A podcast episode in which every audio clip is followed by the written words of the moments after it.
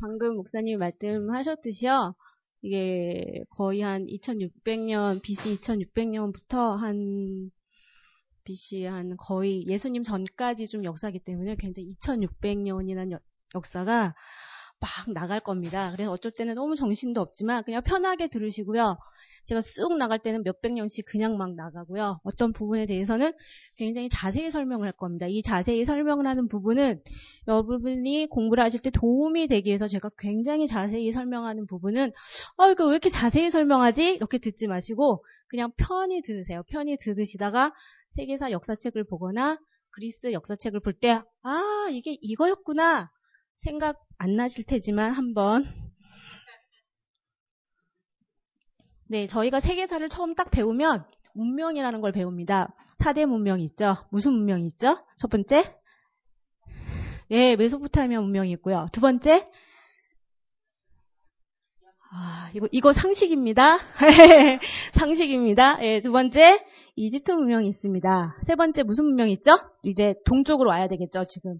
서쪽하고 두 쪽을 갈, 이집트로 왔으니까, 동쪽으로 오면, 예, 황하 문명이고요. 네 번째, 인더스 문명이 있습니다.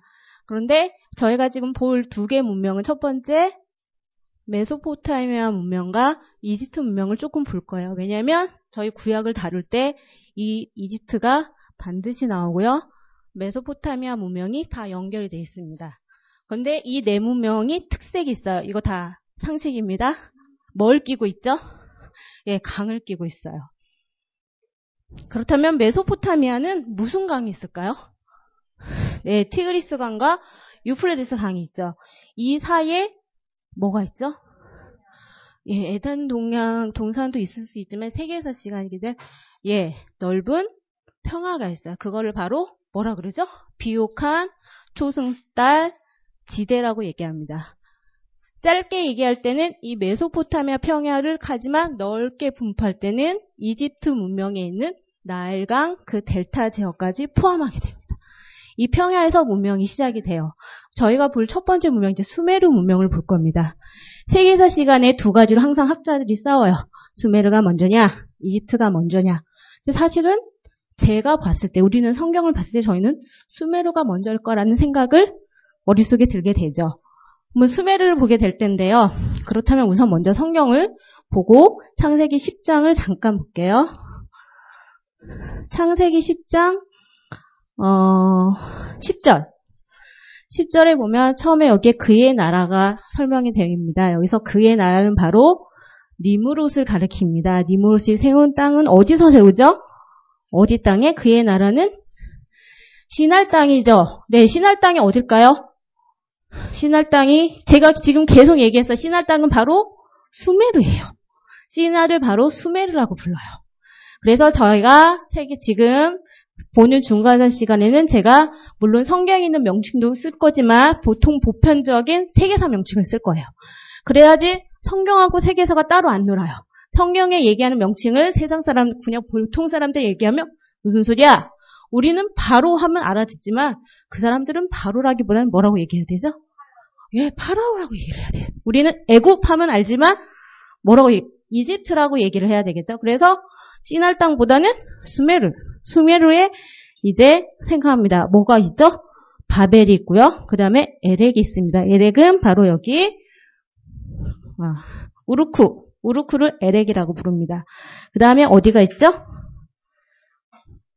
아칸. 제 얼굴 보면 안 나옵니다. 성경을 보셔야 돼요. 아칸, 여기 아카드입니다. 그 다음에 뭐가 있죠? 갈래 있고 11정에 그의 땅에 아수르로 나아가 니누에 그 다음에 도시가 있어요. 그렇다면 니누에와 아수르와 니누에가 원래는 셈의 다섯 나라 중에 하나가 니누에가 들어 있어요. 이 정에는 셈 족속도 가 있고 이쪽에 니무롯의 조상이 누구죠? 니무롯의 할아버지가 누구죠? 함이죠. 지금 셈족과 함족이 지금 계속 경합을 벌린 상태예요. 지금 이 시대는 우리나라 지금 현재처럼 국경이 있는 시대도 아니고요. 민족이 확실하게 나눈 시기가 아니에요. 계속 이동합니다. 이걸 머릿속에 갖고 계셔야 돼요. 지금 우리가 2600년 전, 3000년 역사를 볼 텐데 지금처럼 한국이 있는 게 아니고 영국이 있는 게 아니고 미국이 있는 게 아니에요. 계속 어디서 나와요, 족속이. 근데 시대가 워낙 오래됐기 때문에 자료가 없어요. 자료가 없기 때문에 고고학 문헌을 봐야 돼요. 근데 고고학자가 우리가 생각하기에 고고학자는 되게 멋있는 것 같죠. 그 영화 때문에, 인디아나 존스 때문에. 그렇지 않아요. 고고학은 일명 노가다이고 청소부이고 자벽부입니다. 우리 지금 뭐 옛날에 영화 같은 걸 보면 그, 그 집 사람을 잘 알기 위해서 뭘 뒤지죠? 옆집 사람이나 어떤 나쁜 사람들, 흑심을 품은 사람들이 쓰레기통을 뒤지죠. 쓰레기통을 뒤져야지 이 그 집 여자가 뭘 좋아하는지, 쓰레기가 뭘 나오는지 알 수 있죠. 이 문명 발견하는 사람도 계속 청소하고 파고 뒤집고 여러분 그 고고학 작업에 가시면 여기가 또 엄청 더워요. 못 버팁니다, 얼마. 그러니까 인디아나 존스를 생각하지 마시고 현실을 생각하세요. 굉장히 힘든 작업입니다. 그래서 고고학자들이 자료를 계속 계속 계속 발굴을 해요. 그래서 우리가 지금 갖고 있는 고등학교의 지금 세계사 실력과 책을 계속 안 보면 사 엄청 고등학교 졸업한 지 엄청 오래되셨죠. 자료가 계속 업데이트됩니다. 옛날에 갖고 있는 걸로 지금 보면 애들한테 와 엄마 책 좀 읽어 아빠 책 좀 읽어 이 소리 나옵니다. 그러니까 너무 성경책만 보지 마시고 예, 이 책도 같이 보셨으면 좋겠습니다. 그렇다면 BC 2600년 경에 제가 말하는 거는요, 여러 학자들 가운데 가장 많이 쓰이는 연도를 말할 겁니다. 어, 집사님 그때 그렇게 얘기하셨는데 제가 책 보니까 연대가 좀 틀려요. 100년, 200년 아주 우습습니다. 자료가 없기 때문에 왔다 갔다 하면 100년, 200년쯤은 그래서 표준 시기. 그 다음에 학자 중에 제일 유명한 학자의 독일 학자들이 짜요. 왜냐하면 독일 학자의 그 특유의 근면성을 유지해서 자료를 엄청 열심히 해서 좀 아니다 싶으면 연도 다 빼버립니다. 그래서 연도를 보면 독일 학자들의 연도가 가장 낮아요. 그래서 제가 보는 거는 중간 연대입니다. 중간 연대. 중간 연대에서 BC 206 BC 어 26, 26년 그때 제가 말하는 연도는 제가 특별히 BC라고 쓰지 않아도 다 BC입니다. 왜냐하면 예수님 오시기 전 연도만 제가 계속 얘기할 것이기 때문에 그렇다면 이쪽에서 우리가 역사 시간에 유명하게 들은 왕이 있어요. BC 226년경에 우르크란 나라에 유명한 왕이 한 명 있습니다. 길가메시라고 혹시 들어보셨어요? 길가메시 서사시 길가메시. 예, 길가메시가 여기 26년경에 여기 우르크라고 하는 그 도시 또는 우르라고도 해요. 우르라고 하면 나중에 이제 아브라함 도시 그 아브라함이 나오는 그 우르를 말하는데요.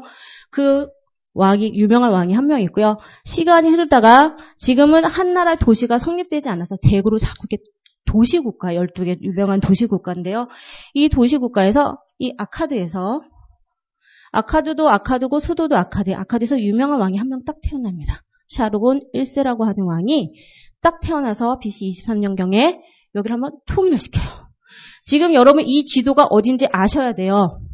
왜냐하면 여러분들 중에 공부를 많이 하실기 때문에 이 지도 보면 여기 어디쯤이지 딱 아셔야 돼. 여기 어디쯤일까? 여기 여기가 어딜까? 여기가 예 페르시아만이에요. 그러니까 밑부분이에요 지금.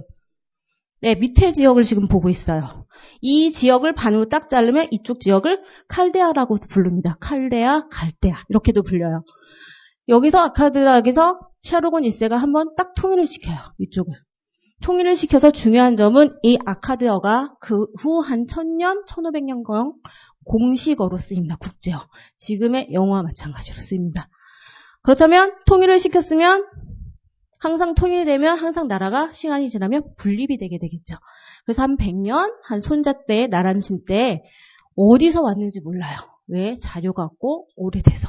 어디서 오르지 모르는 민족인 구티족이라는 족이 쳐들어와서 여기를 한번 흩어버립니다. 그래서 구티족에 의해서 한 번 100년 정도 지배를 받아요. 지배를 받고 시간이 지난 후에 우루에서 한 번 통일을 시킵니다. 2000년에서 한 2100년경쯤에. 그게 바로 우루 제3왕조라고 해요. 물론 고대 왕조 엄청 많아요. 책 보면 키시 왕조도 있고 마리 왕조도 있고 여기 뭐 엄청 많아요. 그 중에 이제 대표성을 띈 나라들만 제가 설명을 드릴 겁니다. 그래서 우루 제3왕조에서 한번 전체적으로 통일을 시켜요. 우르 제3왕조 때 나오는 우리 역사의 인물이 있죠. 누구죠? 창세기 때? 창세기 때 우르, 우르, 우르? 예, 아브라함. 네. 창세기 한 이틀 전에 하, 셨잖아요 예, 예, 그렇습니다. 이게 성경하고 역사하고 매치를 시켜야 돼요. 지금 서서히. 예, 서서히 매치를 시켜줘야 돼요. 그래서 제가 하는 작업은 성경을 보는 작업과 역사를 왜 봐야 되냐? 역사를 보는 이유는 역사관이 있고 세계관이 있어요. 역사관을 바로 잡는 거 굉장히 중요합니다. 내가 어떤 역사관을 갖고 나, 내가 어떤 사고를 갖고 있는가에 따라서 나의 정체성이 확립이 돼요. 이것이 성경과 만나면 누구도 나를 흔들 수 없어요. 성경만 가지고 물론 하나님의 말씀이기 때문에 보는 것도 있지만 우리는 또 세상하고 살아야 돼요. 세상과 살아가는 문명이 바로 역사예요. 이 역사관과 성경이 분할 때 이게 흔들리지 않습니다. 그래서 성경을 보면서 같이 보셔야 돼요. 성경 읽다가 심심하지 너무 성경만 있으면 은혜로워서 머리도 아프고 피곤하시잖아. 그러면 뭘 봐야 되냐면 역사책을 보셔야 돼요. 역사책을 보시면 돼요. 역사책을 보다가 아 내가 너무 역사책만 본 것 같다. 그럼 다시 성경을 보시면 됩니다. 네 이렇게 하시면 돼요. 그래서 우르에서 한번 통일을 시고 이때 아브라함이 있고요. 우르가 굉장히 강한 난조고 잘 사는 나라예요. 그래서 우르가 내가 이렇게 강력해 우리나라가 강력함을 보여주기 위해서 뭘 만들죠?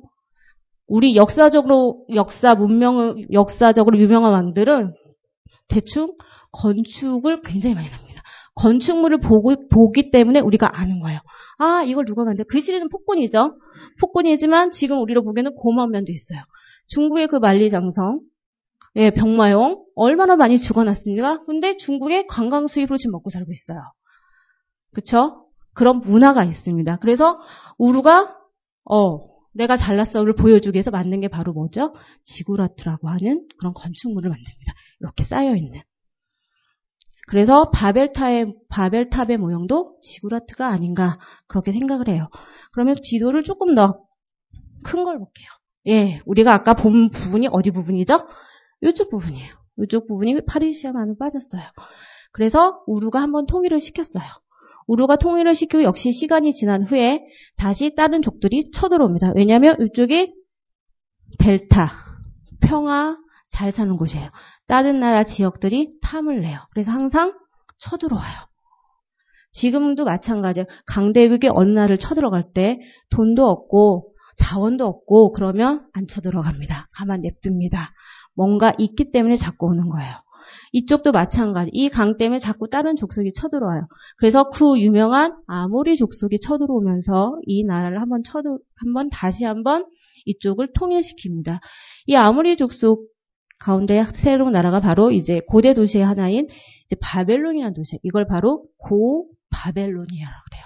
바벨로니아가 세 번 나옵니다. 고 바벨로니아 아모리 족속이 세운 나라가 있고요. 두 번째 카시트 족속이 세운 중계 바벨론이고요.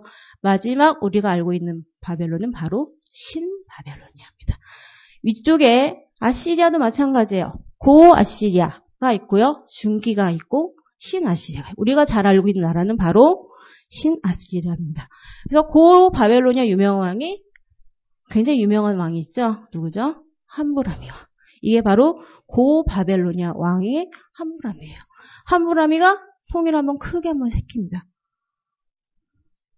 통일을 시키고 있는데 이 함부라미가 어, 법전도 세우고요. 여러 가지 일을 많이 하죠. 그러면 우리 아까 이쪽 지역을 잠깐 봤어요. 이쪽 지역을 이렇게 반 자르면 이쪽 지역을 어디라고 그랬죠?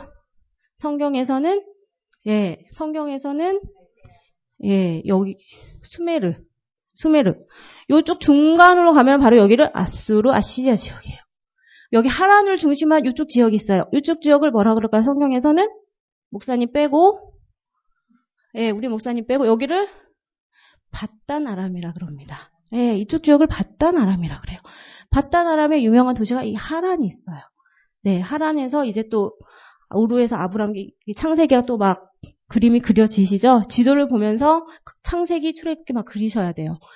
그리고 그 유명한 이쪽에 밑에 보면은 도시가 있어요. 시돈, 비블로스, 두로. 여기가 뭐라 그러죠? 묶어서 페니키아. 예, 페니키아도 역시 도시국가입니다. 왜 페니키아가 도시국가고 왜 페니키아가 성경에 자주 나오고 왜 쓰는지 이건 나중에 자세히 설명, 이 부분을 자세히 설명해 들어갈 겁니다. 그리고 그 여기 도시 중에 비블로스라는 도시가 있어요. 여기서 뭐가 발견이 되냐면 성경 파피루스가 발견이 돼요. 그래서 성경을 뭐라고 부릅니까? 바이블이라고 불러요. 비블로스에서 발견이 됐기 때문에. 그래서 큰 지역 지금 이쪽 수메르 지역 이쪽을 잠깐 봤고요. 그 다음에 이쪽에 터키 지금의 터키 쪽에 히타이트란 제국이 있습니다. 헷 족속이란 히타이트 제국. 히타이트라고 하면 생각나는 게 하나 있어야 돼요. 바로 철기입니다. 히타이트에서 왜 철기가 발견, 발달됐을까요? 제가 질문하면 간단하게 대답하시면 됩니다. 왜요? 철이 많이 나서. 간단해요. 철이 많이 나서. 네. 철이 많이 나서 철기 문화가 되는 거. 이것도 잠깐 나중에 볼 겁니다. 그렇다면 메소포타미아 문명과 쌍벽을 이루는 문명이 뭐죠? 예, 이집트 문명이에요. 이집트는 어느 강을 중심으로 문명 형성이 되죠? 나일강이죠. 예, 여기 나일강이 흐르고 있습니다. 네. 나일강의 방향을 아는 거 굉장히 중요합니다. 그래야지 알게 돼. 나일강이 일로 흐를까요? 을로 흐를까요? 얼로. 네, 일로 위로 흐릅니다. 지중해 쪽으로. 그래서 여기가 무슨 이집트? 상위 이집트예요. 위 여기가 하 이집트예요. 근데 하하 이집트에 중요한 도시가 많아요. 그래서 이쪽으로 연결이 됩니다. 근데 제가 오늘은 이집트 부분을 자세히 설명 안 드릴 거예요. 제가 오늘 설명할 부분은 그리스 문명을 설명을 많이 드릴 거예요. 왜냐하면 유럽 문명의 시작이 바로 그리스와 로마 문명이고요. 지금 우리도 그리스 문명 영향을 받고 있습니다. 우리들 애들 뭐, 뭐 읽히죠? 그리스 신화. 그렇죠? 그렇기 때문에 제가 그리스 문명을 조금 자세히 할 거예요. 그래서 이집트 문명은 자세히는 안 하고요. 요 정도로만 하고 이 지도는 어떻게 해야 된다? 우리 머릿속에 있어야 됩니다. 이 지도가 바로 여기 지도고요. 성경의 모든 구역이 여기를 중심으로 움직입니다. 그쵸? 조금 가면 신학시대에 가면 여기 지금 여기 그리스 발칸반도인데 발칸반도 옆에 무슨 반도 있죠? 이탈리아 반도 옆에 무슨 반도 있죠? 예, 스페인이 있는 이베리아 반도입니다. 예, 여기서 조금만 조금씩 조금씩 이동할 거예요. 저도 조금 조금씩 이동할 겁니다. 예, 그래서 지금 두 문명을 봤습니다. 간단하게만. 그래서 여기까지 기억할 점은 아직 함부라미. 바벨로 왕 함부라미가 있는데 함부라미가 어디에 멸망이 되느냐. 한 BC 15세기 정도쯤에 어디? 히타이트에 의해서 멸망이 됩니다. 멸망이 되면서 이 이쪽 동네는 혼란기가 계속 진행이 돼요. 진행이 되는데요. 아수르와 바벨론은 아수르가 막 발달을 해요. 아시리아가 커지면 바벨론이 작아져요. 바벨론이 커지면 아시리아가 작아집니다. 이런 관계를 거의 900년 이상 유지를 해요. 그래서 얘네들은 지금 둘이 막 엎치락 뒤치락 싸우고 있고 우리는 잠깐 넘어가서 이쪽은 안 하겠고요. 이쪽이 몇 세기 지도일까요? 예, 지도를 보고 대충 알면 이게 BC 14세기 경의 지도입니다. 이쪽이 바로 아시리아입니다. 아시리아고요. 여기 어디죠? 여기는 당연히 알죠. 예, 이집트예요. 그리고 이쪽은 아까 봤죠? 히타이트, 해쪽 속에 한 문명이에요. 이쪽은 바로 그리스입니다. 예, 14세기 경의 지도고요. 지금 이 판도가 지금 네 판도로 꺼졌어요. 14세기 15면 이제 출애굽해서 이제 들어갈 지금 시기예요. 이스라엘 족속이 들어가려고 하는데 지금 엄청난 강대국 셋이 버티고 있습니다.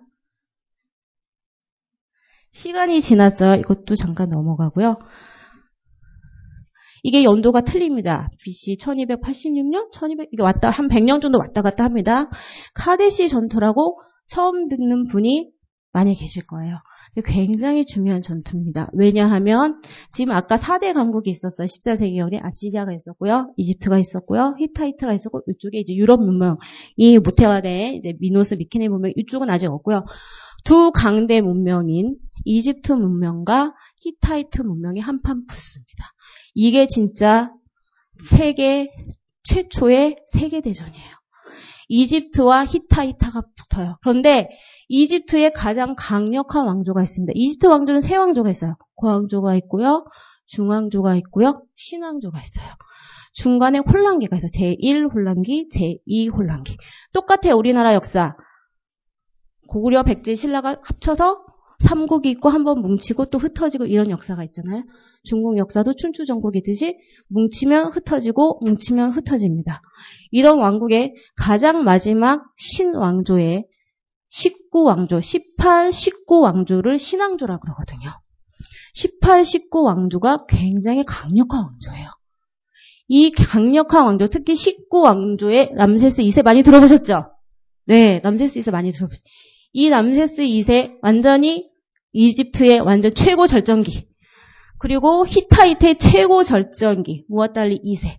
최고 절정기, 무아달리는 한 40대 중반에 원숭미를 풍기는 그런 이제 왕이 되겠고요. 이제 람세스 2세는 이제 부왕이 딱 부왕이 딱 죽고 승계를 받아 야심만만한 20대 초반의 젊은 왕이에요. 근데 재밌는 것은 이 두 왕이 전쟁을 할 때 누구도 질 거라고 생각 안 해요. 당연히 그렇게 전쟁을 하는데 근데 어디서 전쟁을 하냐면 나중에 이제 사대로 그, 그 알렉산더가 죽고 나서 이제 사인천하로 나라가 갈리게 되잖아요. 그럼 이쪽 시리아 지역을 가지고 싸우게 돼요. 왜 자꾸 그쪽을 자꾸 이스라엘 땅 그쪽을 자꾸 왜 전쟁을 하냐면 그 땅이 요지이기 때문에. 항구도 있고 이렇게 지중해 쪽에 이렇게 걸쳐 있잖아요. 그래서 그 도시를 가지고 많이 싸워요. 그리고 포톨레미아 그 왕조 있잖아요. 포톨레미아 그 왕조 두 왕조도 150년간 싸우는 정제도 바로 이 시리아를 두고 싸우게 돼요. 여기도 당연히 그 지역을 놓고 두 패권이 붙게 되는 거예요. 그런데 그 히타이트 왕조, 헷 왕조가요, 문화가 굉장히 늦게 발견이 돼요. 그래서 헷 문화가 터키 땅에 가서 뭔가 글자가 이상한 게 있어서 봤는데 학자들이 어, 이거 뭐야? 이거 바벨론 문화야? 이거 아시리아야? 이거 무슨 글자지? 못 읽는 거야 글자를. 굉장히 늦게 발견을 했어 히타이트 문명이. 그래서 아주 예전에 아주 예전에 옛날 제국 보면 이 전쟁에서 어디가 이겼냐고 써있면 다 이집트가 이겼다고 써 있어요. 기술을 할 때. 왜냐하면 옛날 시대는 지금처럼 텔레비전도 없고요. 스마트폰도 없어요. 그 왕이 내가 이겼어. 업적을 이제 남겨야 되잖아요. 그럼 뭘 지어야죠? 건축물을 지어야죠. 그 로마 시대도 가면 로마에 딱은 뭐가 있죠? 개선문이 막 있잖아요.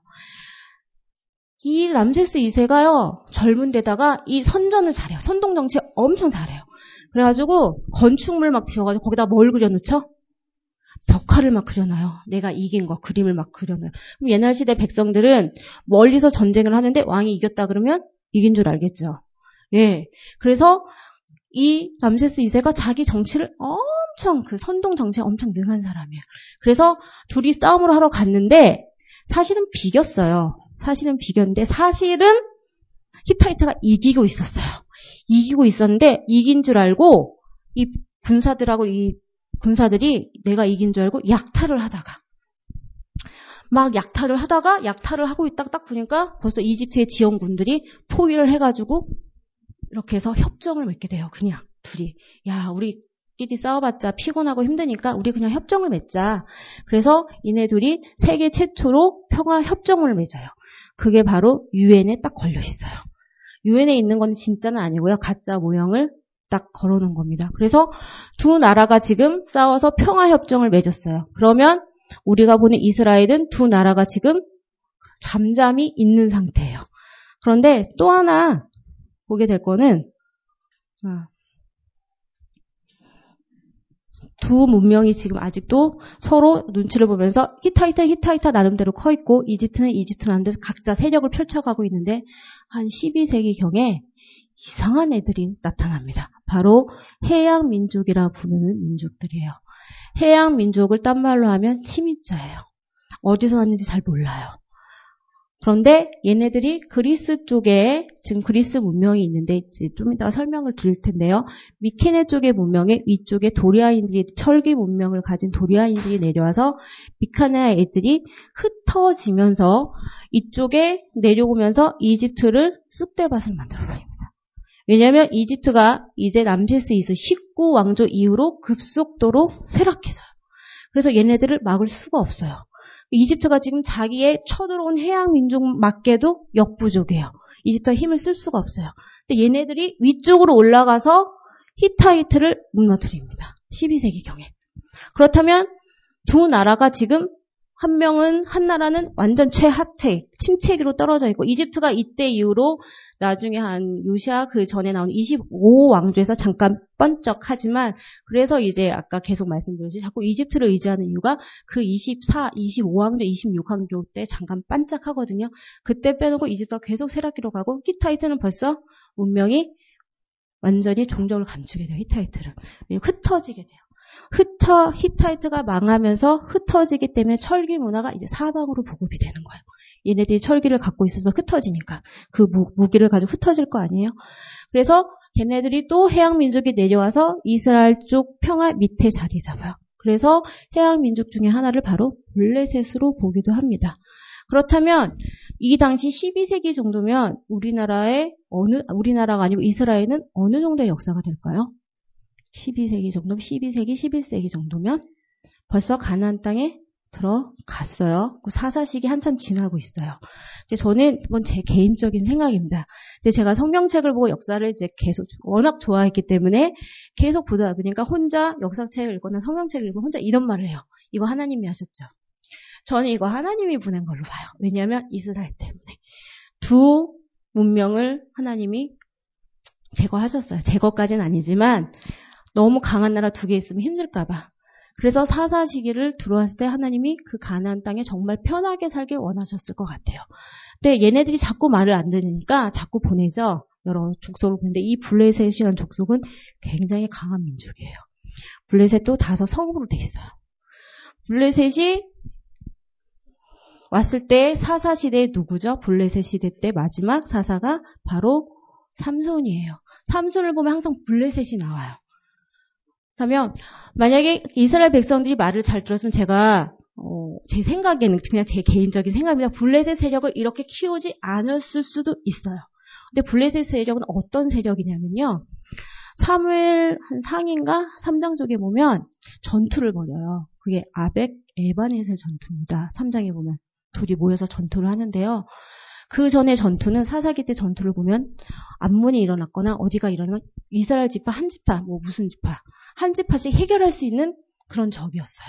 근데 블레셋은 이때 처음으로 12지파가 뭉쳐서 전쟁을 하는데도 어떻게 되죠? 져요. 어제 말하는 실로에서 성소가 해파되고 그쵸? 네. 그리고 그 엘, 엘라, 무슨 제사장이죠? 3일 전 제사장? 제사장이, 엘리 제사장이 죽고, 이게 바로 블레셋과의 전투예요. 블레셋이 이렇게 강한 세력이에요. 그리고 그 유명한 삼손도 블레셋에 의해서 어떻게 보면은 넘어간 거죠. 미인계 쓰고, 돈 쓰고, 결국 미인계에 넘어갔잖아요. 이런 강한 세력이 바로 블레셋이에요. 그렇다면 이때 당시 이스라엘은, 아, 블레셋에서 전투가 졌나 보네. 아, 실로가 회파가 됐나 보네. 아, 참, 이렇게 생각하시면 안 돼요. 그때 전투에서 이스라엘은 거의 멸망 직전까지 갔다고 보셔야 돼요. 그래서 다윗이 위대한 거예요. 그 골리앗을 물리쳤기 때문에. 그러면 블레셋이 무기를 갖고 와요. 어제 목사님이 잠깐 뭐 철기 문화 말씀하셨는데 그거 제 거 갖다 쓴 겁니다. 사실은 네, 이 자리에서 출처 밝혀 밝혀 드립니다. 저장료 안 받겠습니다, 목사님. 블레셋이 철기를 갖고 와서 이스라엘 억압을 하는데요. 어, 블레셋뿐만 아니라 어떤 강력한 나라가 자기의 강력한 부분을 철저히 비밀로 감추죠. 그래서 철기 문화를 아는 사람들을 블레셋 사람들이 꽁꽁 잡아놔요. 그래서 이스라엘 있던 대장장이들 다 끌고 가요. 이 나라는 블레셋만 그런 게 아니에요. 우리나라도 그렇고 중국도 그렇고 세계에서 마찬가지예요. 어떤 나라가 무기를 다루는 대장장이들은요. 나라에서 관리를 해요.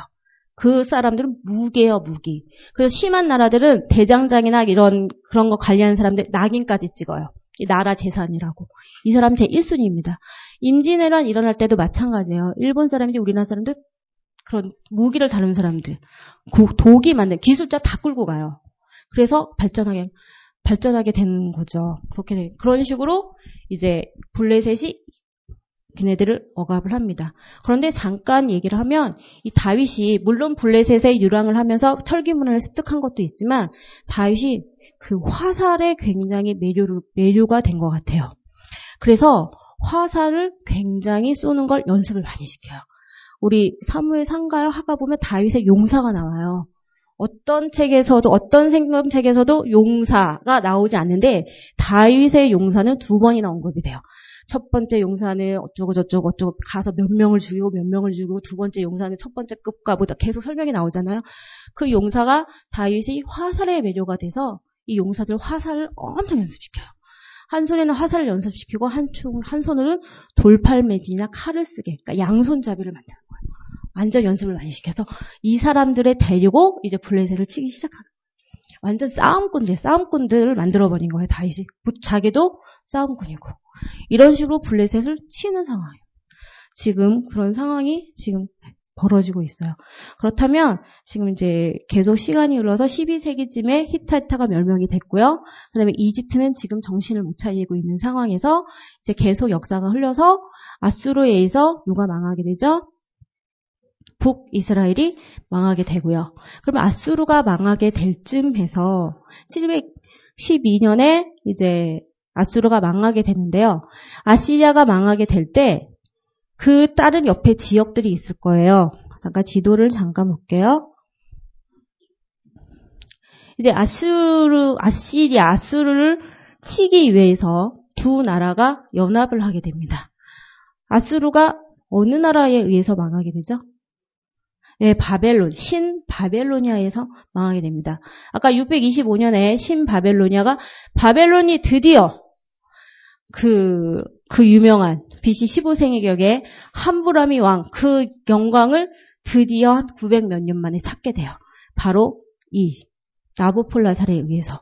나보폴라살 왕과 나보폴라상의 아들인 누구죠? 누부가네살 왕과 메데의 왕인 키악사레스 왕 딸과 결혼을 해서 메데와 바벨론이 결혼으로 동맹을 하게 됩니다. 이 동맹이 612년에 이루어져서 이 두 나라의 동맹으로 해서 같이 이제 치게 돼요. 그렇다면 키악사레스라는 왕이 어떤 왕이냐면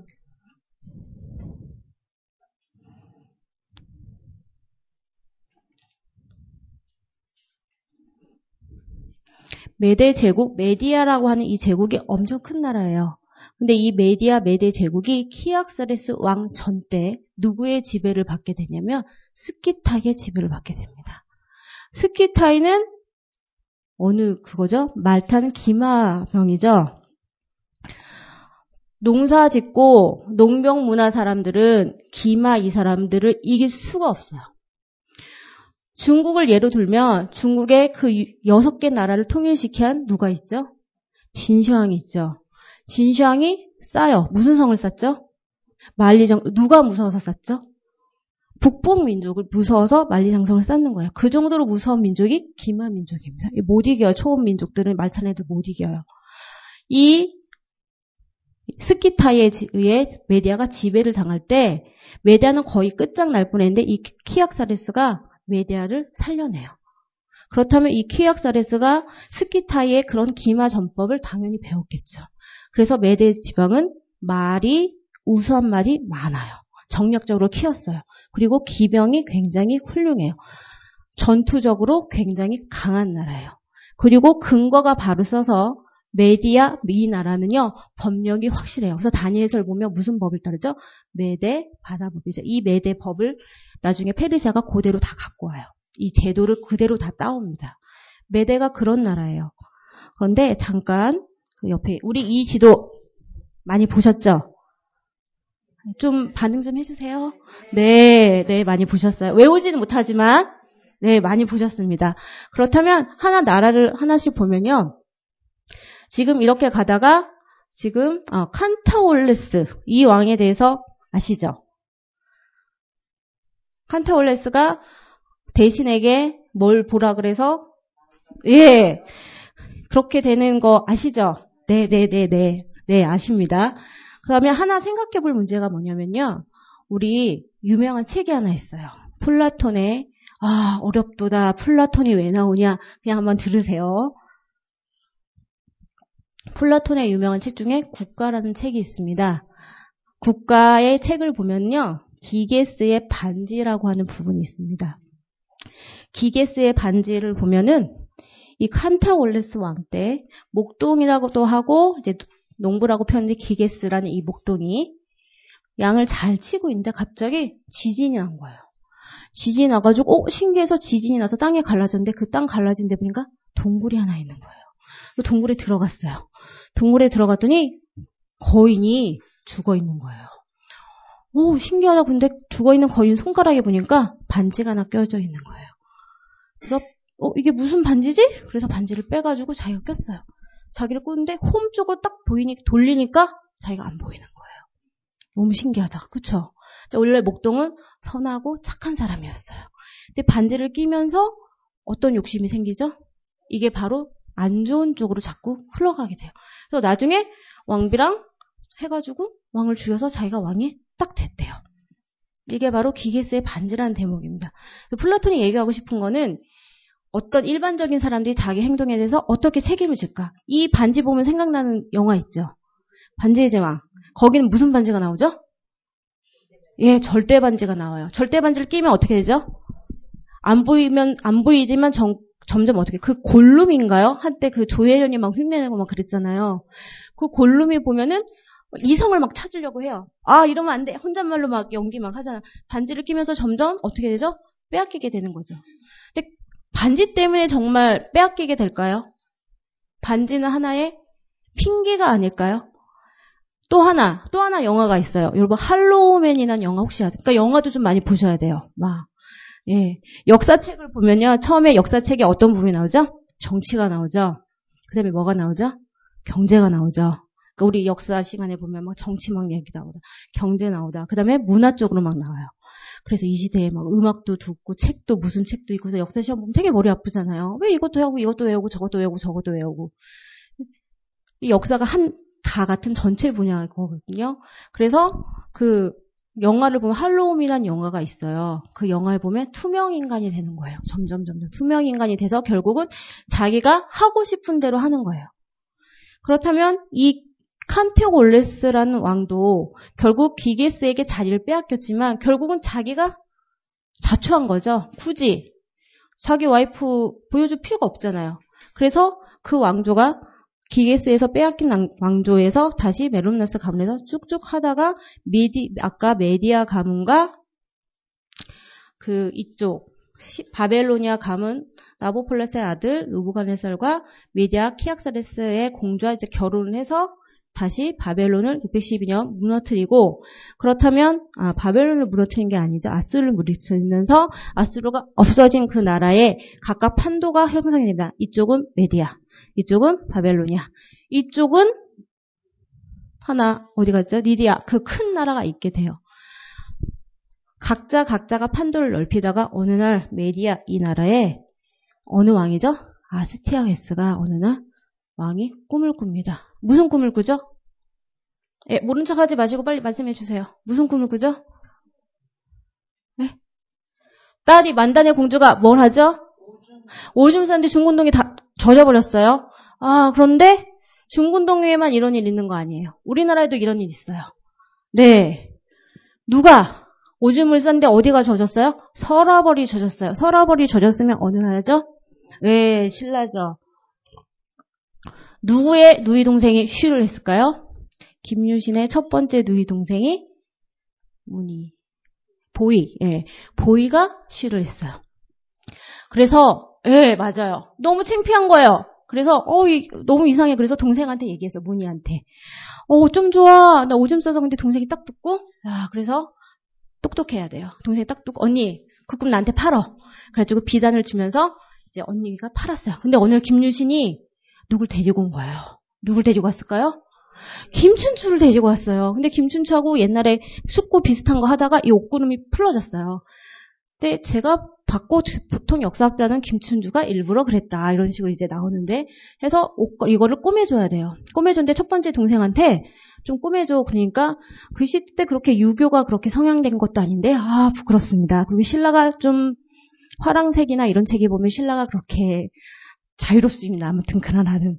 그런데 이상하게 빼고 둘째 오빠 그럼 내가 할게. 그래서 하다가 예, 역시 19금 발언인데 일이 생겨서 예 그렇게 됩니다.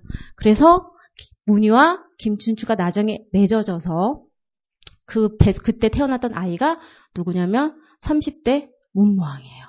사실은 태종 무열왕보다 문무왕 때 이제 나라를 통일시키게 됩니다. 제가 얘기하다 보면 이쪽에 가다가 우리나라 쪽으로 오다가 중국 쪽으로 가게 돼요. 왜 그렇게 얘기하면 크게 보시라는 거야.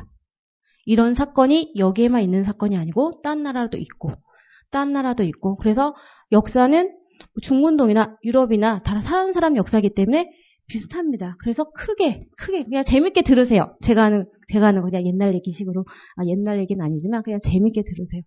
그런 일이 있었는데 꿈을 꿀 때 성경책에 꿈꾼 얘기가 몇 번 나와요. 창세기 때도 나오죠. 누가 꾸죠? 창세기 때는? 예? 요셉이 꾸진 않고요. 예, 예, 바로가 파라오가 꿈을 꾸죠. 근데 해석을 해주고요. 그 다음에 또 나중에 이제 가면은 누가 또 꿈을 꾸죠? 이 나라에서 바빌로니아에서 예, 누모레살이 할 때 누가 해석해주죠? 예, 근데 이때 메디아 쪽에 아 우리 믿음의 선배들이 없었나 봐요. 없었는데도 해석을 해줘요. 메디아의 그 사제 제국 마구스라고 하는 그 쟤네들이 해석을 해줘요. 해석을 해주는데 맞았어요. 야, 이 공주의 몸에서 태어날 애가 이 보통 애가 아닙니다. 그래서 왕이 생각을 해요. 아, 얘를 어찌할 것인가 생각하다 공주를 시집을 보내는데 아주 허름한 도시, 엘람이라고 하는 이상한 도시에 그 캄비리스 하는 왕한테 시집을 보내버려요. 왜냐면 이쪽에 시집을 가면 야 워낙 척박하고 여기는 뭐 안 돼. 그래가지고 그쪽을 보내는데 좀 있다가 무슨 꿈을 꾸죠? 또 꿈을 꿔요. 꿈을 꿔는데 포도나무가 자라고 막 포도가 자라고 엄청난 꿈을 꾸게 되는 거예요. 그래서 너무 놀래서 다시 물어보니까 야, 이 보통 애가 아닙니다. 그래서 왕이 어떻게 생각하죠? 야, 제거해야 되겠다. 왜냐면 딸 쪽에 이쪽에 가면은 골치가 아파지니까. 그래서 누구한테 일을 시키죠? 보통 왕들은 자기가 일 안 하죠. 누구 총리한테 일을 시죠. 하루 파고스 총리한테 해결해. 총리는 본인이 해결 안 하고 해결해, 해결해, 해결해, 해결해 하다가 맨 밑에 가 이제 어떻게 해야 되죠? 그 공주가 아이를 낳으러 왔는데 공주한테는 아이가 죽었다 그러고 그 아이를 이제 하인이 죽이려고 하는데 마침 하인이 하인 와이프가 아기를 낳는데 아기가 죽었어요. 그래서 바깥치기. 네, 이런 일 신화나 그런데 보면 이런 일 많이 있죠. 예, 우리나라도 이런 일 많아요. 연속극에 맨날 이렇게 뭐가 바뀌어서 나오는지 맨날 뭐가 바뀌어요. 그래서 왕은 왕대로 아, 일을 잘 해결됐고 하루파고스 총리는 아, 잘 됐고 이제 잘 해결돼서 시간이 지났는데 역시 남달라요. 출생 남달라요. 이 아이가 바로 고레스, 네, 키루스라고 불리는 사람입니다. 저는 고레스라고 안 하고요. 키루스라고 할 겁니다. 이 키루스 왕은 아까 목사님 강의하실 때 이사야 할 때 이 부분 하셨죠, 목사님? 아, 다니엘 할 때도 하신답니다. 예, 그래서 바로 하나님께서 확실하게 기름 부음을 받은 사람입니다. 이 키루스가 어떤 일을 할 건지는 이제부터 이제 할 겁니다. 키루스가 자랐어요. 자랐는데 아, 태생이 틀려요. 원래 왕족 기승에다 하나님이 확실하게 준비시킨 아이기 때문에 너무 잘 싸우고 총명하고 똑똑해요. 그래서 소문이 다 났어요. 메디아 수도가 바로 액티파나라는 이 도시인데요. 이 도시에서 이 아이를 모르는 사람이 없어요. 너무 유명해서 하인 아들이 너무 똑똑해서 왕이 한번 보자고 딱 봤는데 예, 자기 딸하고 똑같이 생겼어요. 그래서 추궁추궁 추궁 하다 보니까 이실직구가 나오죠. 사실은 이래 이래 해서 이래 해서 사실은 죽지가 않은 거예요. 근데 공주가 자기 아들이 살아있으니까 이제 데려가고 이 왕은 자기 부하들 하르파고스 총리를 손을 부는데 어떤 방법으로 복수를 하죠? 예, 빨리 얘기해야죠. 진도 확확 나갑니다. 아직 그리스 나오려면 멀었는데 예, 자기 아들의 고기를 먹게 해서 예, 히르파고스 공리가 이제 마음속에 그걸 감. 근데 히르파고스 하르파고스 총리도 대단한 사람이에요. 아들이 죽였는데 그거를 낯빛을 바꾸지 않고 먹어요. 중국 이런 말이 있죠. 군자의 복수는 10년이 지나도 늦지 않는다. 계속 가슴에 담아두고 나중에 이제 고레스가 점점 점점 커서 고레스 아버지 있는 지역에 하나 지방의 한, 한 부족의 그런 사람인데 이 부족을 점점 점점 통일을 시켜요. 점점 세력이 점점 점점 커집니다. 세력이 점점 커지고 이제 고레스가 어디까지 오게 되냐면 너무 세력이 커지니까 이 외할아버지 메디아 이 나라가 아 이거 너무 커지는데 그래서 아, 손 좀 봐줘야 되겠다 생각을 하고 손 좀 봐줄 사람으로 누구를 보내느냐? 하르파고스 공인을 보내요. 대단한 사람이요. 아들을 그렇게 죽임을 당했음에도 불구하고 그걸 계속 참으면서 왕에게 신임까지 받는 사람이잖아요. 똑똑한 사람이라고 할 수 있죠. 이 정치력이 대단한 사람이죠. 그래서 고레스하고 아무튼 그 중간사 강의 이제 농목사님 강의를 들으시다 보면 뭐 중간에 연락이 있을 것이다. 충분히 그럴 가능성이 있습니다. 그래서 고레스 쪽을 보내는데요. 이 메디 제국이 엄청 크잖아요. 기병도 강력하고. 그런데 아까 이제 북이스라엘 망할 때 보면 아, 수르 지역에 몇 년 동안 성을 쌓죠? 북이스라엘 만날 때? 성을 3년 정도 성을 쌓죠. 3년을 성을 샀는데 이 엄청난 큰 나라가 지금 고레스는 엄청 나라도 아니에요. 그냥 작은 일반 그냥 부록, 부록에서 성전 꺼트렸는데 계란으로 바위를 쳐도 이거는 상대가 안 되는 게임이에요. 그런데 고레스가 얘네들을 어떻게 해요? 이겨요. 히르파고스 총리한테 하르파고스 총리한테 정권을 주죠. 정권을 주는데 하르파고스 총리는 벌써 고레스하고 얘기가 다 돼 있어요. 그래서 정의 병이 하르파고스가 가져가는데 어떻게 싸워보지도 못하고 메디아가 그냥 바로 고레스에게 바로 접수가 돼요. 이 엄청난 나라가 피 한 방울 묻히지 않고 그냥 쉽게 되는 거예요. 이거는 전쟁사에서 있을 수 없는 이야기입니다. 이걸 제가 자세히 설명하기 위해서 이제 좀 이따 그리스 전쟁을 자세히 설명할 거예요. 이 개념을요, 야, 그래, 하나님 기름 받았으니까 고레스가 이겼어. 쉽게 보시면 안 돼요. 엄청난 전쟁입니다. 이거를 메디아가 된 거예요. 근데 메디아를 어떻게 하느냐? 외할아버지 나라잖아요. 외할아버지 나라기 때문에 그냥 잘 보호를 해줘요. 그 전쟁 중에 유명한 책이 있어요. 전쟁 논을 가리키는. 두 가지의 유명한 책. 동양에서는 무슨 책이 있죠? 전쟁을 가리키는 예, 손자병병이 있어요. 외국에는 뭐가 있냐면 전쟁론, 클라우 제비츠라고 불리는 사람의 전쟁론이 있습니다. 손자의 존재병법은요, 뭐냐면요, 전쟁은 뭐다? 최후 수단입니다. 최후. 그 전에 방법을 쓰는 거예요. 평화도 제의하고 여러 가지 방법을 쓰다가 제일 안 되면 일으키는 게 전쟁이에요. 그런데 이 클라우 제비츠의 전쟁론은 뭐냐면은 이 클라우 제비츠가 나폴레옹한테 이 프로이, 프로이센 국가의 그 군인이었는데요. 나폴레옹한테 엄청 져요. 프로이센이. 그때 나폴레옹이 다 유럽을 다 휩쓸었으니까. 계속 지고 지고 또 지고 계속 지다가 야, 이거 왜 이렇게 질까 나폴레옹한테? 왜 질까 생각하면서 오랫동안 숙고를 하고 쓴 책이 바로 이 전쟁론이라는 책이에요. 전쟁론은 뭐다? 말 안 듣는 애들은 먼저 뭐 하고 보자? 전쟁하고 보자요. 그 후에 전쟁을 일으킨 다음에 회담을 해서 규칙을 정하든가 하지 전쟁 우선 하고 보자요. 그래서 전쟁률을 쓰고 나서 이 전쟁률을 쓰고 나서 클라우 제비츠는 예상을 해요. 이 책을 다 쓰고 만약에 발표가 되면 엄청난 뒷북을 자기가 맞을 것이다. 엄청난 얘기가 돌 것이다. 자기는 인정을 받지 못할 것이라고 예상을 해요. 그래서 이 책을 사람들이 그때 프로이센 시대 사람들이 이 책을 보지 않아요. 나중에 보게 돼. 한참 있다가. 그래서 독일 사람들이 하, 우리가 왜 이 책을 보지 못했을까? 이걸 빨리 봤어야 되는데 1차 대전 지고 2차 대전 지고 왜 이 책을 못 봤을까? 우리 그 선조가 썼는데 그게 바로 클레오 제비츠가 동양과 서양 사상이 약간 틀립니다. 그렇다고 제가 뭐 손모르가 좋다는 건 아니지만 그런 식으로 메디아가 끝장났어요. 근데 메디아하고 지금 그 페르시아, 선 페르시아가 지금 전쟁을 하고 있을 때 이 니디아라는 나라가 어부질이 있잖아요. 어부질이. 아, 둘이 싸우고 있을 때 내가 좀 어떻게 해봐야 되겠다고 생각을 해요. 이 니디아는요. 이렇게 바다를 끼고 있어요. 바다를 끼고 있고 니디아 자체는 혹시 푸, 그 신화 들어보셨어요? 그 미다리스 신화라 그래서 그리스 신화인데 그 미다스 신화인가? 그 왕이 아폴로한테 이제 빌잖아요. 그 왕이 잘해 아폴로한테 이제 제사를 잘 지내서 아폴론이 소원이 뭐냐 딱 그러니까 내가 만지는 거는 다 금이 되게 해달라고. 그래서 뭐든지 다 금이 되는 그 신화가 사실은 그리스 신화가 아니고 이쪽 프리 프리기아 이쪽 신화예요. 그 정도로 이 나라에 금이 많아요. 금이 많고 부유해요. 부유한데 이 왕 자체도 똑똑하다고 생각해 본인이. 그래서 똑똑한 사람과 부 그런 사람들은 뭔가 업적을 이루고 싶어요.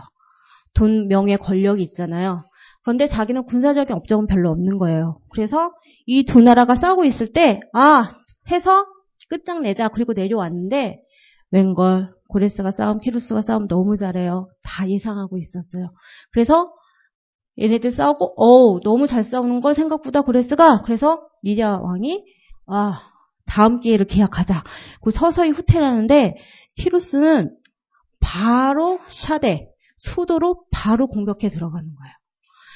수도로 바로 공격해 들어가서 이제 그 니디아 왕도 어쩔 수 없이 싸워야 되는 상황이에요. 왜냐하면 수도가 공격을 당하기 때문에.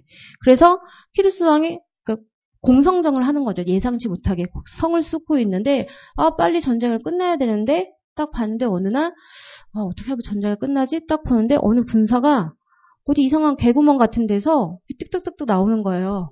어, 저기 뭐지? 이러고 보니까 위에서 투구를 딱 떨어졌는데 어디 구멍에서 나오더니 투구, 투구를 딱 죽고 어디를 통해서 싹 가는 거예요. 그걸 딱 보더니 아 저거구나. 그래가지고 들어가서 리디아도 그냥 접수해버려요. 두 나라가 엄청난 나라가 그렇다면 지금 메대를 점령할 때 군사 별로 안 썼어요. 무기 별로 안 써서 그거 갖고 있어요. 니디아 점령할 때 마찬가지. 물론 그 여러 가지 니디아 보면은 뭐 그 말이 낙타 냄새를 실험해서 여러 가지 얘기가 있는데 그래서 자기 병력을 거의 손상시키지 않았어요. 두 나라 접수를 그렇게 해버렸어요. 전쟁이 너무 재밌겠죠. 키루스, 고레스는 마지막 한 나라 바벨론이 있습니다. 바벨론은 강국이에요. EBS에서 만든 바벨론이라는 그런 다큐멘터리가 한번 보시면 그 성벽과 이런 거에 대해서 설명이 다 돼 있을 겁니다. 엄청난 그런 도시가 바벨론인데요. 신바벨론의 창석자인 나보폴라살이 있고요. 이제 누부가네살이 있잖아요. 누부가네살이 굉장히 교만해져서 다니엘서 보면 이제 몇 년간 미치는 그런 것도 나오고요. 그렇다면 시대가 흘러서 이 나보니다스 때, 이 나보니다스는 누부가네살 핏줄이 아닙니다. 나보니다스는 쿠테타를 일으켜서 이 정권을 전복을 하고 자기가 왕이 돼요. 이 나보니다스는 하란 사람이에요. 하란 사람인데요. 하란은 대대로 달의 신, 신을 섬기는 나라입니다. 근데 바벨론은 마르둑이라고 하는 국가 종교가 있어요. 예전에 국가 종교인 이 마루둑을 무조건 섬겨야 되고 이 제사장들이 거의 일선입니다. 근데 어느 날 갑자기 누가 쿠데타를 일으켜서 전복을 했는데 그 나라에 있는 모든 종교와 모든 교회를 무시해버려요. 그럼 이 정권이 오래 갈 수가 있을까요? 오래 갈 수가 없죠. 근데 나보니다스가 자기는 달의 신을 섬기고 있을 때 이게 먹혀 들어가지 않는 거예요. 그래서 나보니다스가 하다못해 왕이 출가를 해버렸어요. 어디 사막 쪽에 가서 신전을 자기가 져놓고 거기서 제사 드리고 사는 거예요. 왕이. 네. 그 나보 나브린다스고 나브린다스가 그 자리를 누구한테 주냐? 벨사살한테 주는 거예요. 그래서 너는 다스리고 이 나브린다스는 어디 저쪽 신전에 가서 제사 드리고 있고 그러고 있는 상황이에요. 그렇다면 그 벨사사 왕 다닐 때 잔치를 베풀 때 손가락이 나타나 써가지고 이걸 해석하는 사람은 제 3의 자리를 준다 그랬잖아요. 그럼 첫 번째는 누구죠? 첫 번째 1인자. 나본이다 쓰겠죠. 2인자는 벨사살. 이 세 자리 다니엘한테 이 자리를 주겠다는 거예요. 그런데 이 자리를 하루 하루 했을까요? 그 말이 끝나자마자 갈대아 이쪽 외대 이쪽 연합군이 쳐들어와서 이제 신바벨로도 이제 정립하는 상황이에요. 그런데 이 상황에 대해서 음, 기록이 거의 없습니다. 그러니까 여러분이 생각하실 때 우리나라의 조선왕조 500년 그 역사책 있잖아요. 누구실록, 누구실록, 누구실록, 고려사. 그 중국에 가면 24사라는 역사책이 쫙 있는데요. 그건 동양의 습관이고요. 서양은 무의 역사예요. 무. 키루스가 직접 전쟁 이끌죠. 이제 나중에 좀 볼 알렉산더 자기가 직접 전쟁합니다. 한니발 자기가 직접 전쟁합니다. 나폴레옹 자기가 직접 끌고 가요. 우리나라 역사 생각해 보세요. 조선 왕조에 누가 끌고 나가서 전쟁을 해요. 아마 갑옷도 없을걸요. 외국은 무의 역사예요. 무의 역사. 그래서 그 헤로도투스의 기록을 보면 이 고레스가 네 마리의 말을 타고 전차를 타고 이렇게 오는데 한 마리를 잃어버려서 기분이 안 좋아서 물을 이렇게 해가지고 넘어왔다. 물을 이렇게 흩쳐서 완전 수위를 낮게 만들어서 왜냐하면 그 바벨론 성이 이제 해자라는 게 있잖아요. 성에 그 물을 채워서 중세 유럽도 그렇고 그래서 물 수위를 콱 낮추니까 이제 그 빈 곳을 찾아서 들어왔다는 설이 있고요. 근데 대부분 역사학자들은 이때 나본이다스 때 음, 마두둑 신 계열을 너무 무시를 하고 말을 안 듣고 하니까 마두둑 계 제사장들이 성문을 그냥 열어버려요. 야, 나 못 살겠다. 차라리 딴 나라들이 와서 우리를 그냥 무너뜨려라. 그래서 마, 마르둑 계열의 제사장이 문을 열어버려서 바로 키루스 왕이 바벨론을 접수를 해요. 그렇다면 이 세 나라가 키루스에 의해서 접수가 됐어요. 왜 이렇게 쉽게 역사상 세계 역사상 유례가 없이 이렇게 쉽게 접수가 됐을까요? 그거는 성경에 다 기록이 돼 있죠. 예, 목사님 다니하지만 선택 누구를 끄집어내야 되겠죠? 예, 바벨론에 있는 이스라엘 민족을 빨리 끄집어내야 돼요. 시간이 다 됐어요. 그래서 빨리빨리 정리를 하게 해주셨어요. 이게 바로 그 유명한 키루스 실린더입니다. 여기 안에 써 있어요. 나는 어떻게 이렇게 보내고. 이게 바로 세계 최초의 인권 선언문이라고 하는. 이 키루스 실린더가 바로 어디에 있냐면 이 대형 박물관에 있어요. 문화재 약탈을 하도 많이 해가지고 웬만한 문화재는 영국 아니면 그 프랑스의 루브르 박물관이면 독일의 박물관 세 개 다 있어요. 근데 이게 원래 이란 사람이죠. 페르시아가 지금 이란이죠. 이란 거잖아요. 이거를 영국에서 뺏어갔잖아요. 근데 이란 이란 나라에서 이거를 자기 나라에 전시를 하고 싶은 거예요. 그래서 영국하고 외교상의 협상을 굉장히 많이 벌려요. 이거 제발 우리나라에 한 번만 전시하게끔 해달라고. 자기 나라 건데 우리나라 건데 그러다가 한 번 했어요. 몇십 년 전에 한 번 했대요. 했는데 이란 쪽에서 반응이 막 난리가 난 거예요. 저 우리나라 건데 왜 이거를 우리가 영국한테 이걸 다시 돌려줘야 되냐. 그 문제로 급하게 이렇게 회수를 해갔나 봐요. 그래서 또 얼마 후 몇 년이 지나서 몇십 년이 지난 후에 이란 쪽에서 안, 안 그럴 테니까 다시 한번 해달라. 근데 영국 쪽에서 생각, 예, 안 왔어, 안 왔어요. 그런 일이 있을, 이 문화재 갖고. 그렇다면 키르스, 이 고레스 왕에 대해서 550년에 메디아를 정복을 합니다. 550년 이 메디아를 정복할 때 이제 좀 있으면 이제 다니엘서를 볼 땐 다니엘이 살아 있었을까요? 살아 있죠. 그렇죠. 다니엘이 끌려갔어요. 550년에. 그렇죠. 왜냐면 바벨론 망할 때쯤에서도 다니엘이 살아 있었으니까. 그 이후의 역사에도 살아 있으니까. 다니엘도 오래 살았죠. 예. 이때 살아 있어. 메디아 정복 보고 아, 드디어 올 것이 왔구나. 그렇죠? 그다음 이 리디아를 정복합니다. 크리소스 왕 이쪽을 정복하게 되죠. 그 다음에 에게 주변의 이오니아 국가를 정벌합니다. 이거에 대해서 좀 이따 그리스 문명할 때 이제 볼 겁니다. 그 다음 539년에 바벨론을 정복을 해요. 저는 이건 제 개인적인 생각입니다. 저는 키르스, 고레스의 역할이 여기까지라고 봅니다. 바벨론에 있는 이스라엘 포로를 데리고 오는 거. 그게 키루스의 사명이에요. 전제 개인적인 생각입니다. 지극히 개인적인 생각.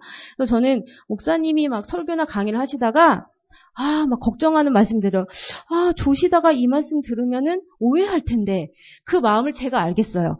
제가 강의를 하다가 이렇게 조시는데 제가 이건 제 개인적인 생각입니다 하고 얘기를 하고 말씀을 드렸는데 제 개인적인 생각입니다는 못 듣고 이 부분만 들어버리면 아, 이게 오해가 되는 거예요. 그래서 네, 지극히 제 개인적인 생각입니다. 저는 키루스의 역할이 여기까지라고 봅니다. 바벨론을 정목해서 실린더를 해서 이스라엘 백성 을 꺼내는 역할까지. 그런데 키루스를 보면 여기서 만족을 못해요. 지금 세 나라를 물리쳤어요. 이 세 나라는 보통 나라가 아니에요. 제국과 같은 나라예요. 이 세 나라를 붙였으면 여러분은 무엇을 할 것 같습니까? 왕이에요, 내가. 왕이 됐어. 세 나라를 통일을 시켰어. 고려 신라, 고구려, 백제를 무너뜨렸어요. 예, 한번 생각해 보세요. 제가 다시 질문을 몇 분 후에 드리겠습니다. 그런데 또 어디로 가느냐? 마사게타의 족속을 또 싸우러 가요. 마사게타의 족속은 스키타이 족의 일부입니다. 기마 민족이에요. 못 이깁니다. 그래서 결국 어떻게 합니까? 왕이 밖에 나와서 어떤 일이 생각하죠? 객사를 해버려요. 우리도 집에서 가만히 죽고 우리나라에서 죽는 게 아니고 외국에서 저렇게 죽으면 엄청 개인적인 일로도 엄청 슬픈데 왕이 통일시킨 왕이 싸우다가 죽어서 그것도 목이 잘려가지고 시신도 알아볼 수 없고 막 이렇게 돌아왔어요. 너무 나선 거죠. 자기의 능력이 아닌데. 그렇다면 이 왕의 뜻을 따라서 두 번째 왕 캄비세스 2세가 이제 부왕의 뜻을 받아 자기가 왕이 됐어요. 그렇다면 부왕이 지금 전쟁에서 싸워서 죽어서 돌아왔어요. 그럼 어떻게 해야 되겠죠? 지금 나라가 통일을 시켰는데 안정기가 아니에요. 지금 메대도 자치가 있고 그 다음에 리디아도 자기 나라의 색깔이 있고 가장 억울한 나라는 어느 나라겠어요? 바벨론이 억울하죠. 마구스 제사장단이 그냥 문 열어버렸는데 나중에 생각해보니까 어? 왜 그랬을까? 그런 생각이 들 수도 있지 않겠어요? 바벨론에서 끊임없이 반란이 일어나는데요. 그러면 엄청난 새 제국을 했으면 정비를 해야 되겠다. 다독여야 돼요. 큰 나라. 다독여야 되는데 캄비세스는 그걸 하지 않고 다시 또 전쟁하러 나가요. 어디를 가느냐? 외국을 갑니다. 근데 외국을 가는 거는 저는 이해가 돼요. 왜냐하면 지금도 그렇지만 전쟁을 할 때 중요한 거는 뭐가 있어야 돼? 물자가 있어야 돼요. 전쟁 물자. 지금은 굉장히 예외적인 전쟁이에요. 지금 제가 다루고 있는 중간사 부분의 전쟁은 저는 예외적인 전쟁이라고 봅니다. 세계사에서 이런 전쟁은 거의 없어요. 소수가 다수를 이기는 경우는 거의 없다고 봅니다. 이건 하나님의 간섭하시기 때문에 가능한 거고요.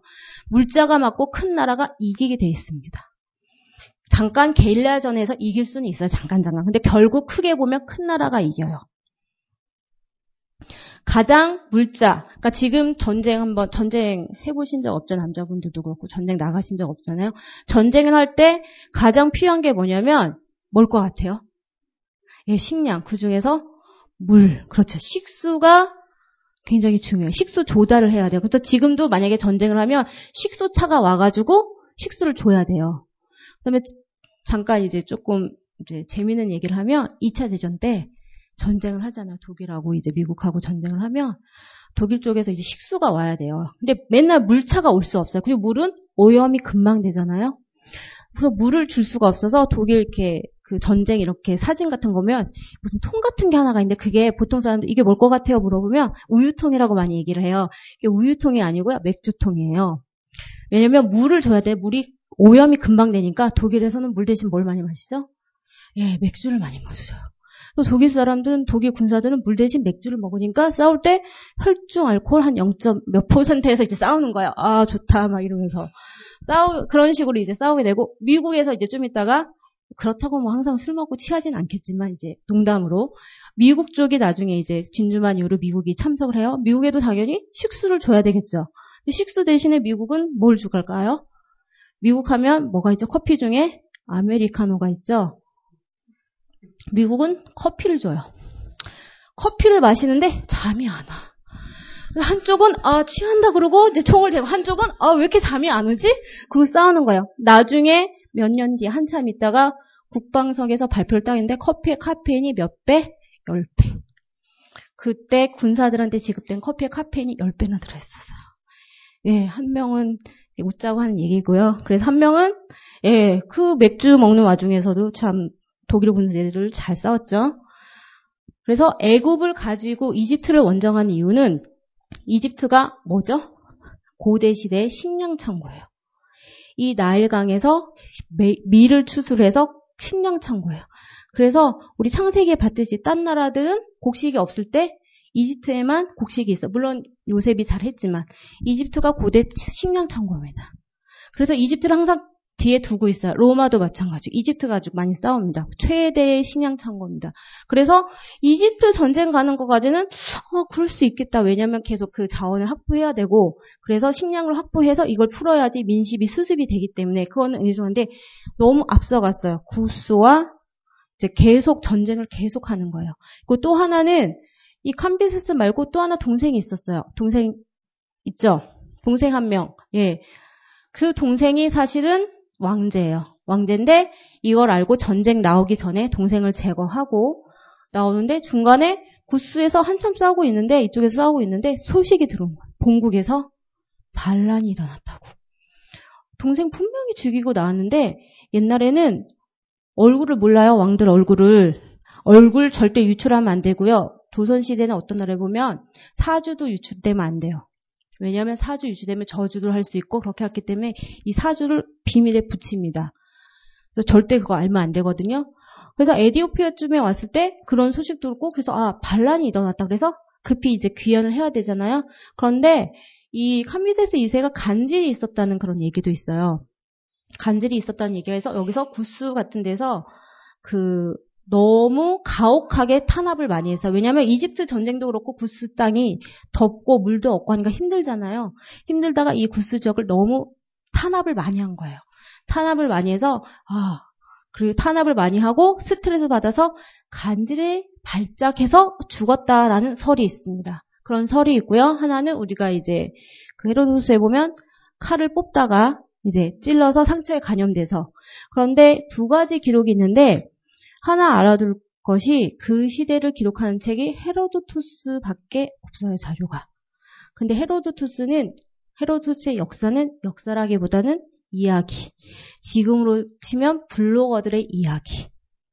그래서 고증을 해야 돼. 이게 서서히 하나하나씩 밝혀질 겁니다. 그래서 헤로도투스의 그 얘기로만 된 얘기가 있고요. 어떤 책들은 헤로도투스에 기반을 해서 계속 이제 유물도 발견하고 자료를 발견해서 보충판이 있습니다. 저는 헤로도투스보다는 약간 보충판 쪽으로 설명을 드리겠습니다. 이 기록보다는 그래서 오, 는두 중에 죽게 돼요. 그렇다면 페르시아 입장에서는 이제 신생 국가잖아요. 신생 국가인데 왕 두 명이 어떻게 됐어요? 죽었어요. 아무것도 전쟁만 하다가. 그러니까 본국에서 어떻게 되죠? 반란이 일어나죠. 그건 당연한 결과죠. 반란이 할때 이때 누가 딱 나타나면 다리우스, 일곱 모사 중에 한 명이 다리우스가 나타난다. 만약에 이때 다리우스가 나타나지 않았다면 페르시아는 자체 몰락될 가능성이 있어요. 그런데 페르시아의 나름대로 또 할 일이 있기 때문에 저는 이 다리우스가 나타났다고 봐요. 일곱 모사 중에 한 명인데 다리우스 말고 왕이 될 수 있는 왕이 계승권지 같은 귀족 계열이 있는데 다리우스가 누구랑 결혼하냐면 키루스의 딸하고 아토샤하고 결혼을 합니다. 그래서 당연히 그 핏줄 때문에 정통성을 확립이 돼요. 그러면 이 다리우스 정, 다리우스 왕 때, 아, 일이 굉장히 많이 일어납니다. 이 일을 일어나려면 잠깐 쉬셔야 돼요. 그래서 5분간만 쉬겠습니다.